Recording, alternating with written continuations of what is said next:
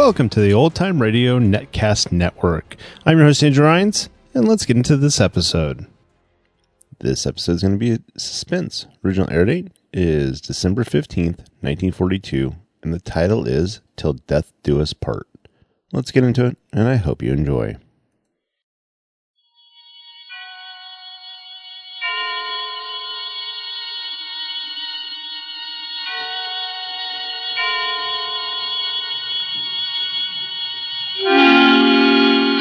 Suspense.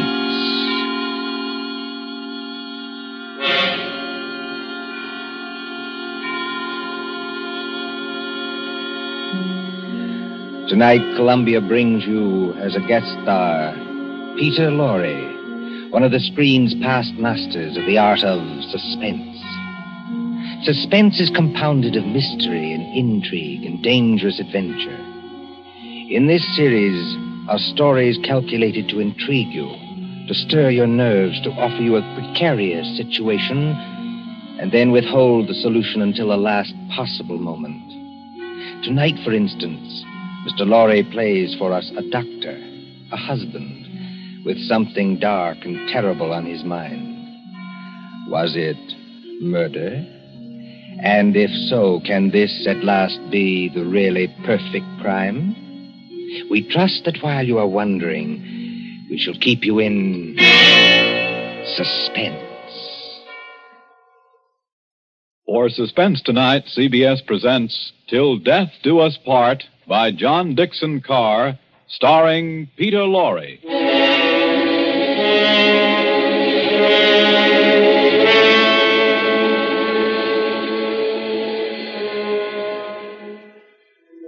Late one night in December of 1941, a man and his wife sat beside the fire in their country cottage. This man, look at him. A professor of mathematics, stout, middle aged, guileless as a child. In the remote corner of England where he lives with his pretty English wife, they say of him. Jolly decent fellow, you know, for a foreigner. Isn't he? Always a smile for everybody and so polite. That's why it's such a shame about his wife and that young American. There hasn't been anything between them yet, I'm almost sure. But if the American stays here much longer. Shh, I tell you.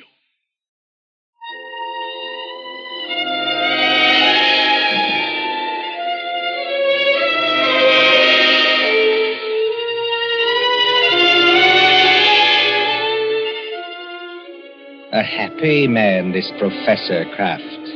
His cottage in the country is rather isolated. Three miles from the nearest house. No electricity or central heating or telephone. And on December nights like this, a great wind comes rushing off the Sussex Downs. It rattles at the windows, growls in the chimney, and makes unsteady the oil lamp on the table. Professor Irwin Kraft sits before the fire in a snug book lined room. And across from him, sewing, sits his young wife, Cynthia. A domestic scene. A very domestic scene. Oh, my pet, this is wonderful, isn't it? Oh, so nice and cozy.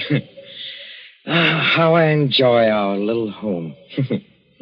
it's a pleasure to be indoors on a night like this, isn't it? My darling have a good day? Just about as usual. No adventures, huh? Not exactly. I walked into the village. Walked. Oh, I really blame myself for burying you out here.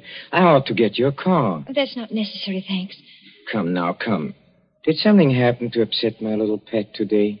No, no, no. You know, darling, I look at you and I marvel You marvel at what? At a wife who can actually blush. Yes, with a skin so fair and a conscience so transparent that she can actually blush. I wasn't blushing about About what? about anything you might be thinking.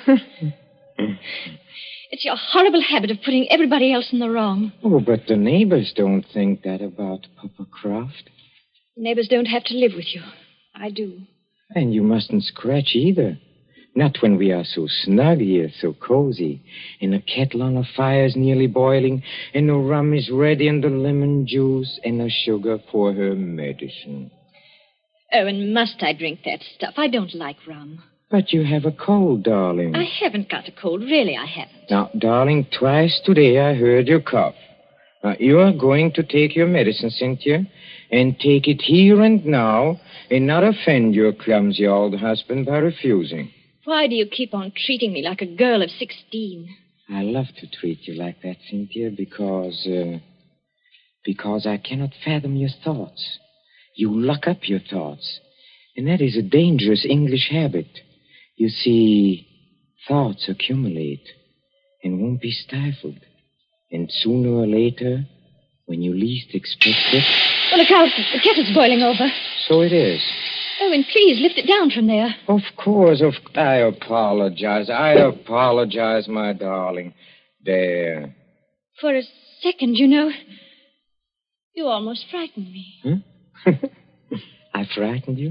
I suppose it's foolish. Well, here we are, my dear. Here we are. Now, see, I have put two tumblers on the coffee table.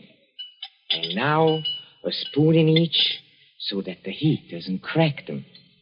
My dear, must you give me so much rum?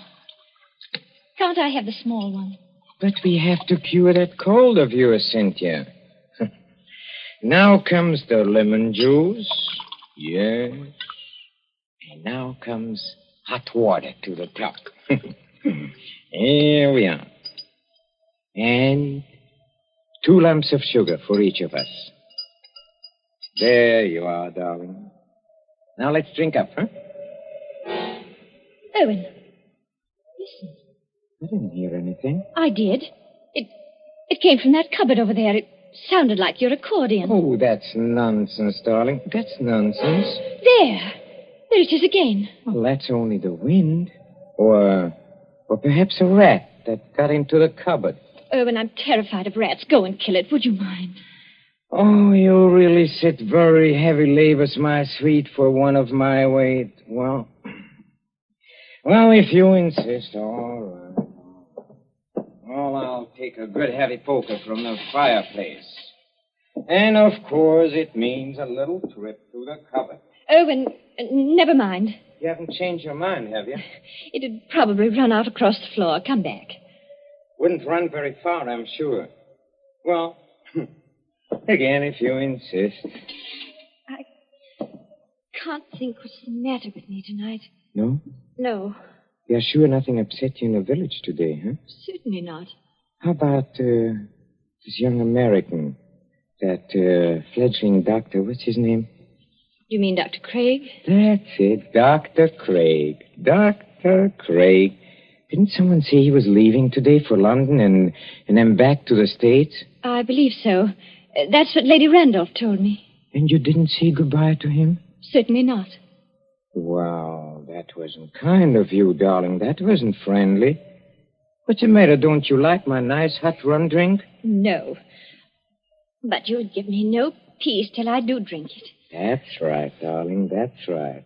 Now, take it down like a good girl. I'm keeping you company. See? Oh, how pretty she looks. With her yellow hair in the firelight, and her red mouth, and her light little hands. Very pretty. Oh, uh, there is just one other thing, Cynthia. I, I gave you a letter to post this afternoon. Did you post it? Yes. Registered? Yes. And uh, did you notice to whom the letter was addressed? Everybody notices the address on an envelope. It was to some Mr. Hatherby at Market Shepherd. That's right. But I, I don't know who he is, if that's what you mean. Oh, Mr. Hatherby is, uh, is the coroner of this district. Coroner. That's right. That's right. But is there any reason why you should be writing letters to the coroner? Well, there will be tomorrow morning. We have been just drinking poison, my love. Why do you drop your glass, darling? I don't believe you. No? uh, this will interest you, Cynthia. You were a trained nurse, and weren't you, uh... You see, the poison was aconite. Monk shoot. No. Yes, homegrown in our own little garden. You know, one sixteenth of a grain has been a fatal dose. There's no telephone here. No car, not even a neighbor. Exactly, my angel. Take your hands off me. Let me get up. No, my pet. In about five minutes, you see, the the first symptoms will come on. Symptoms. Yes. Our throats will grow dry. our eyesight will turn dim. No. And presently we'll lose the use of our limbs. Well, there are convulsions before the end, I believe, but we won't feel them. Let me up. If if you try to hit at me, Angel, you'll upset that lamp, and well, if you upset the lamp, this cottage would go up like tinder. We don't want to burn to death, do we? Erwin, why are you doing this? Why are you doing it? Why? Do you think all Papa Kraft is blind, my pet? Huh? If I can't have you, Cynthia, nobody else is going to have you. You mean Jim Craig? So it is Jim Craig. Oh, there- that was nothing. My tongue slipped. A cynic would say, my dear, that your foot slipped. Do you think I don't know what happened the other night at the schoolhouse? The schoolhouse? Yes, the Market Shepherd Schoolhouse. At Lady Randolph's little concert in aid of the war relief. Nothing happened. I swear it didn't. No? No. Oh, then it was coincidence, I suppose, that you and that Dr. Craig didn't arrive until the concert was nearly over. Yes. Yes, it was. We didn't go there together. No? We met in the little hall outside the auditorium. It was just as you were finishing your number on the accordion.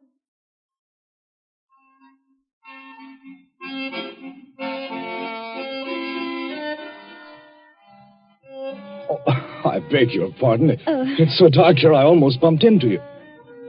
Isn't that Mrs. Craig? Yes. Good evening, Dr. Craig. We. We seem to be late. Very late, I'm afraid. I. I was detained on a case. And I didn't feel like coming here at all. Oh, but just a moment before I open that door for you. Won't it look a little funny, our arriving here together? Funny. Why should it? No reason at all, only. Cynthia, listen to me. Do you know, Dr. Craig, that's the first time you've ever called me by my first name. I did want to have a word with you somehow. Of course, you've heard the news. What news? Well, on the radio for the past couple of days. Oh, we're too far out to get much news, and my husband isn't interested. He isn't interested. He isn't interested in anything but himself. I'd rather you didn't talk that way about my husband. I'm sorry. Would you push the door open a little? Lady Randolph and is saying something. I'm sure we've all enjoyed our friend Professor Kraft's musical numbers on the accordion. And the vicar's conjuring tricks. and little Miss Linshaw's spirited recitations. It only remains for me to tell you that the collection for this little entertainment will amount to the. Yes, Colonel Thompson, what is it? Colonel Thompson's going across the platform in rather a hurry. Looks like an announcement of some kind. Ladies and gentlemen, your attention. We have just received some late news by the nine o'clock bulletin. I think I can guess what it is. Following yesterday's declaration against Japan, the Congress of the United States today declared war against Germany and Italy. No applause, please. I think I can say that these things go too deep for applause. We entered a war lightly, and we have learned. But before the vicar ends this meeting, I shall ask the orchestra to play us the song numbered 83 in the book. A song we know is dear to the hearts of all Americans.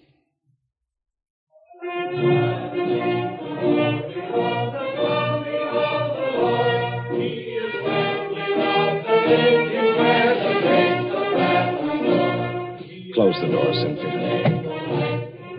Jim, this doesn't affect you. Naturally, it does. You won't be leaving England. Probably in a very short time. They'll be needing doctors. But does a formal declaration of war make any difference? What does it mean to you? What does it mean? I I can't explain it, Cynthia. It's all in that song. If they're going to need me, I'll go back. But can't you do just as much good here in England? I don't know. That depends on what the Army says. And doesn't anything depend on what I say? We haven't got much time, Cynthia. That crowd will be out in a minute. Yes. And we won't admit it, will we? Admit what? Admit how we feel about each other. I haven't said. Nor I. I was only talking about what we were thinking. No, we won't admit it. You say you can't explain about the war. I can't explain about this. Don't try. It's better this way. Owen's been very good to me. He's such a childlike person. Yes. Everybody likes him. Oh, he has his tempers, and he's not easy to live with sometimes, in spite of what they think. But I can't do anything to hurt him, because he'd never do anything to hurt me. Never, never, never in the world.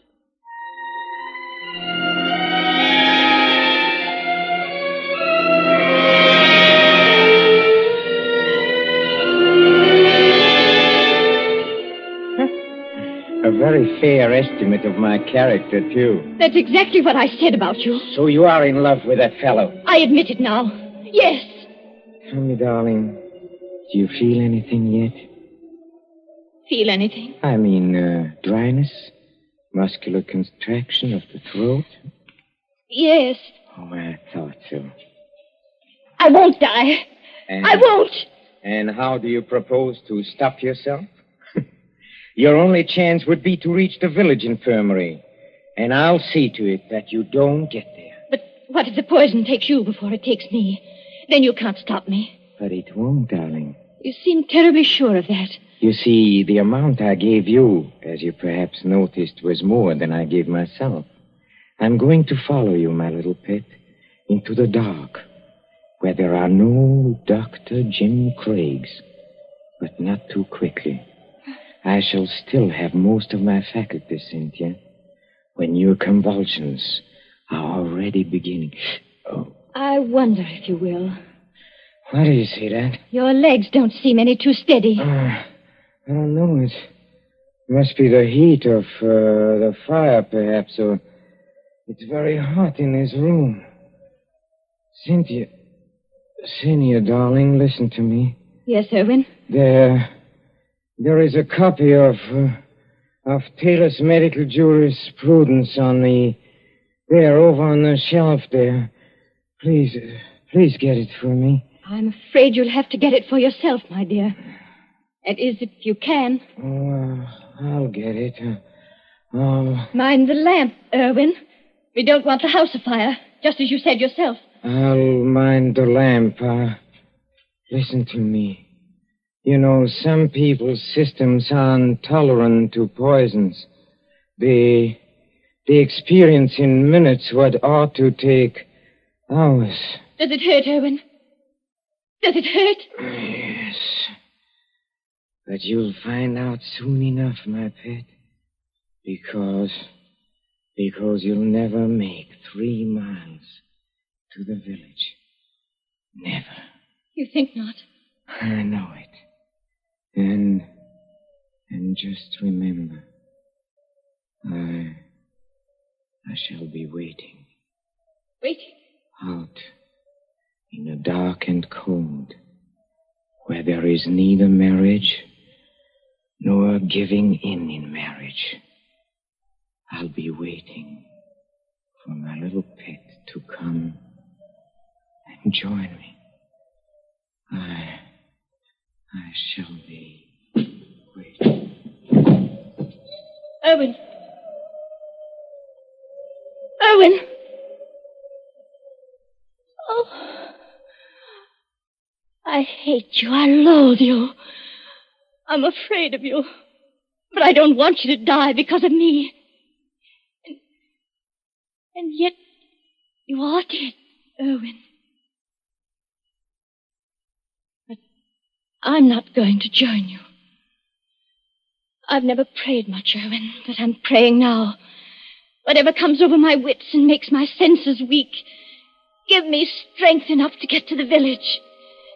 Just give me strength enough to get to the village.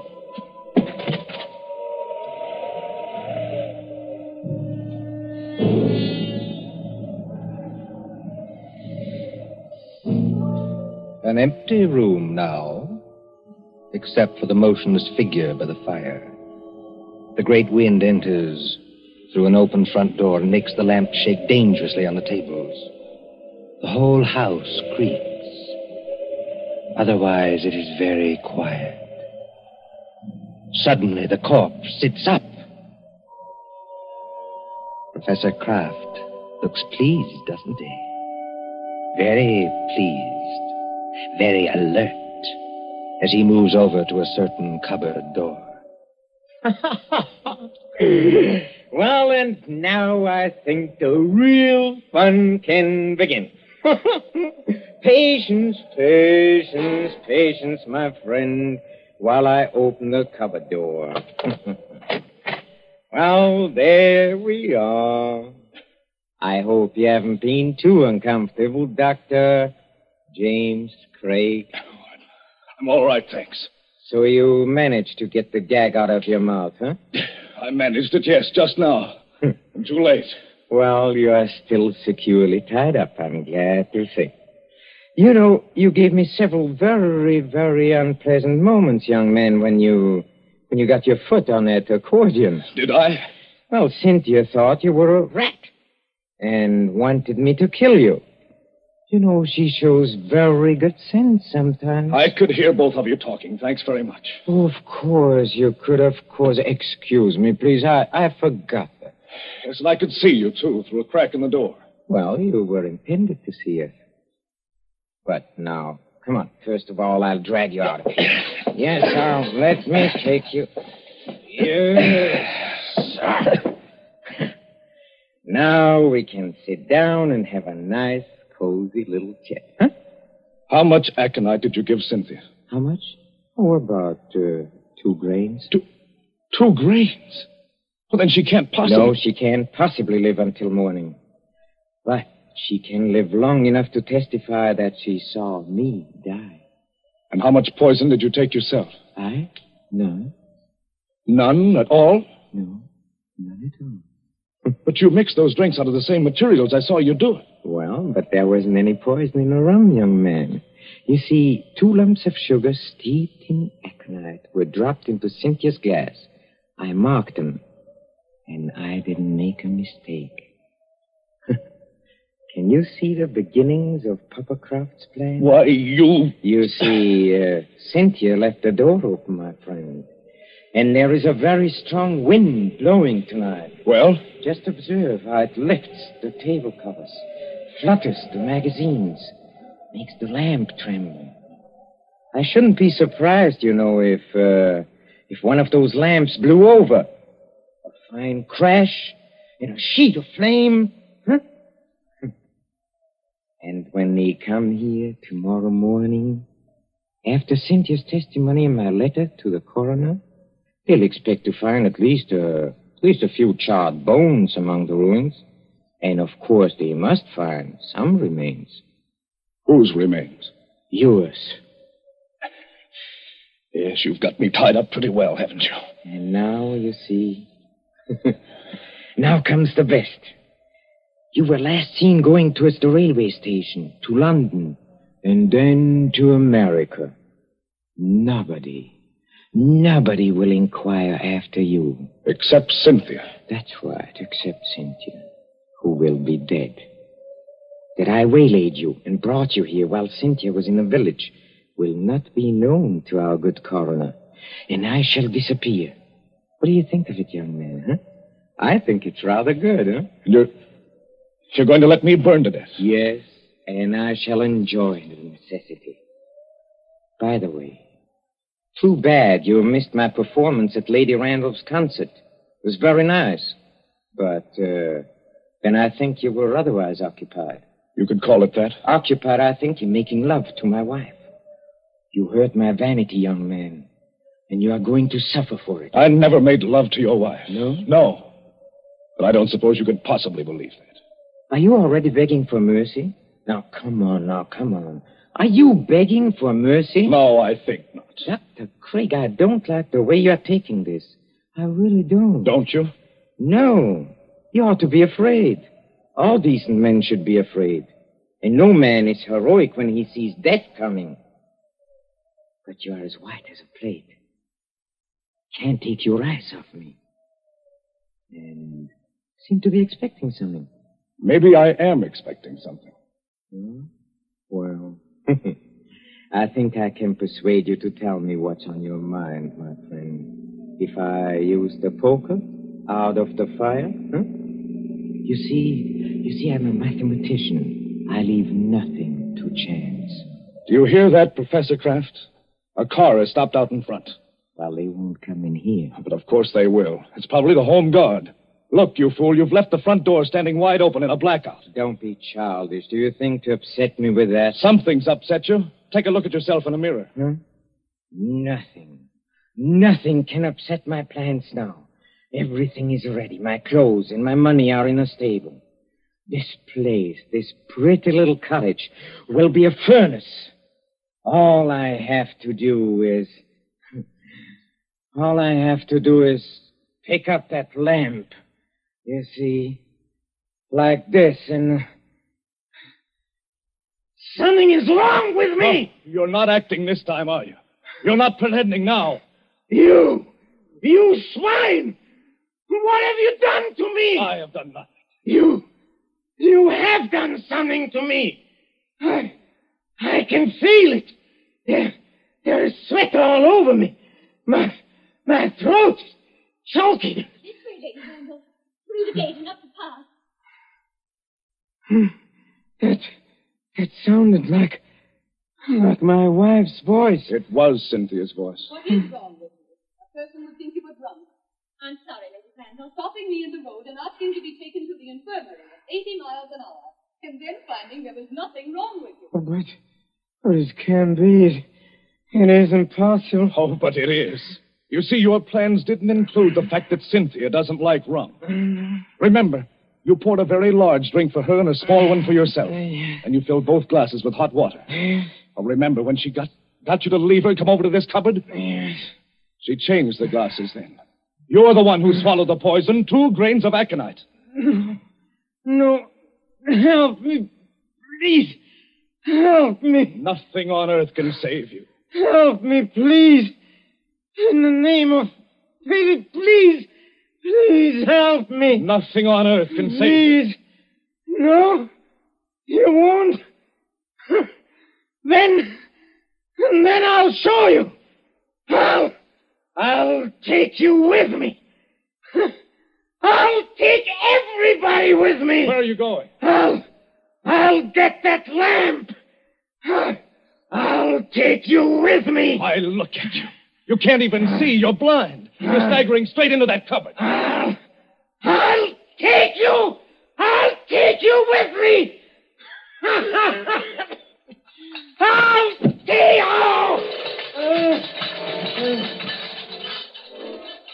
Jim. Jim, what are you doing here? Come in, Cynthia. Come in and take a look at the man who died twice.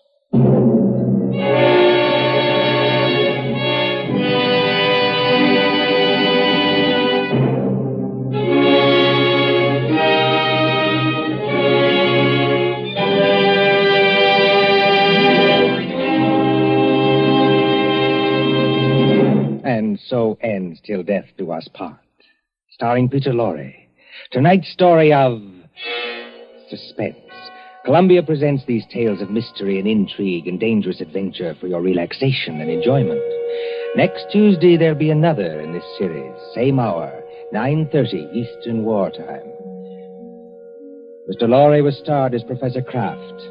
He was supported by Alice Frost as Cynthia, David Gothard as Dr. Craig, and Mercedes McCambridge as Lady Randolph. William Spier, the producer, John Dietz, the director, Bernard Herrmann, the composer conductor, and John Dickson Carr, the author, are collaborators on Suspense. This is the Columbia Broadcasting System.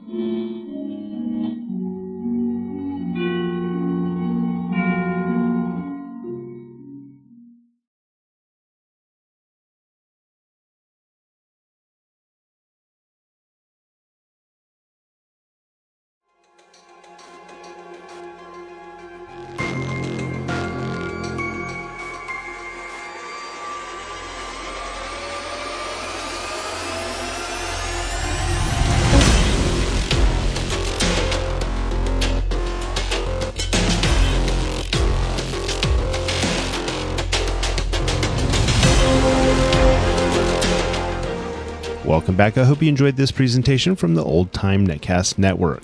For more great shows, go to otnetcast.com. Don't forget to like and rate this episode in your favorite podcatching client. Follow this show on Facebook by going to otnetcast.com forward slash Facebook. This episode is covered under the attribution non-commercial share alike copyright. For more information, go to otnetcast.com forward slash copyright. Thanks again for listening, and I hope you have a great day.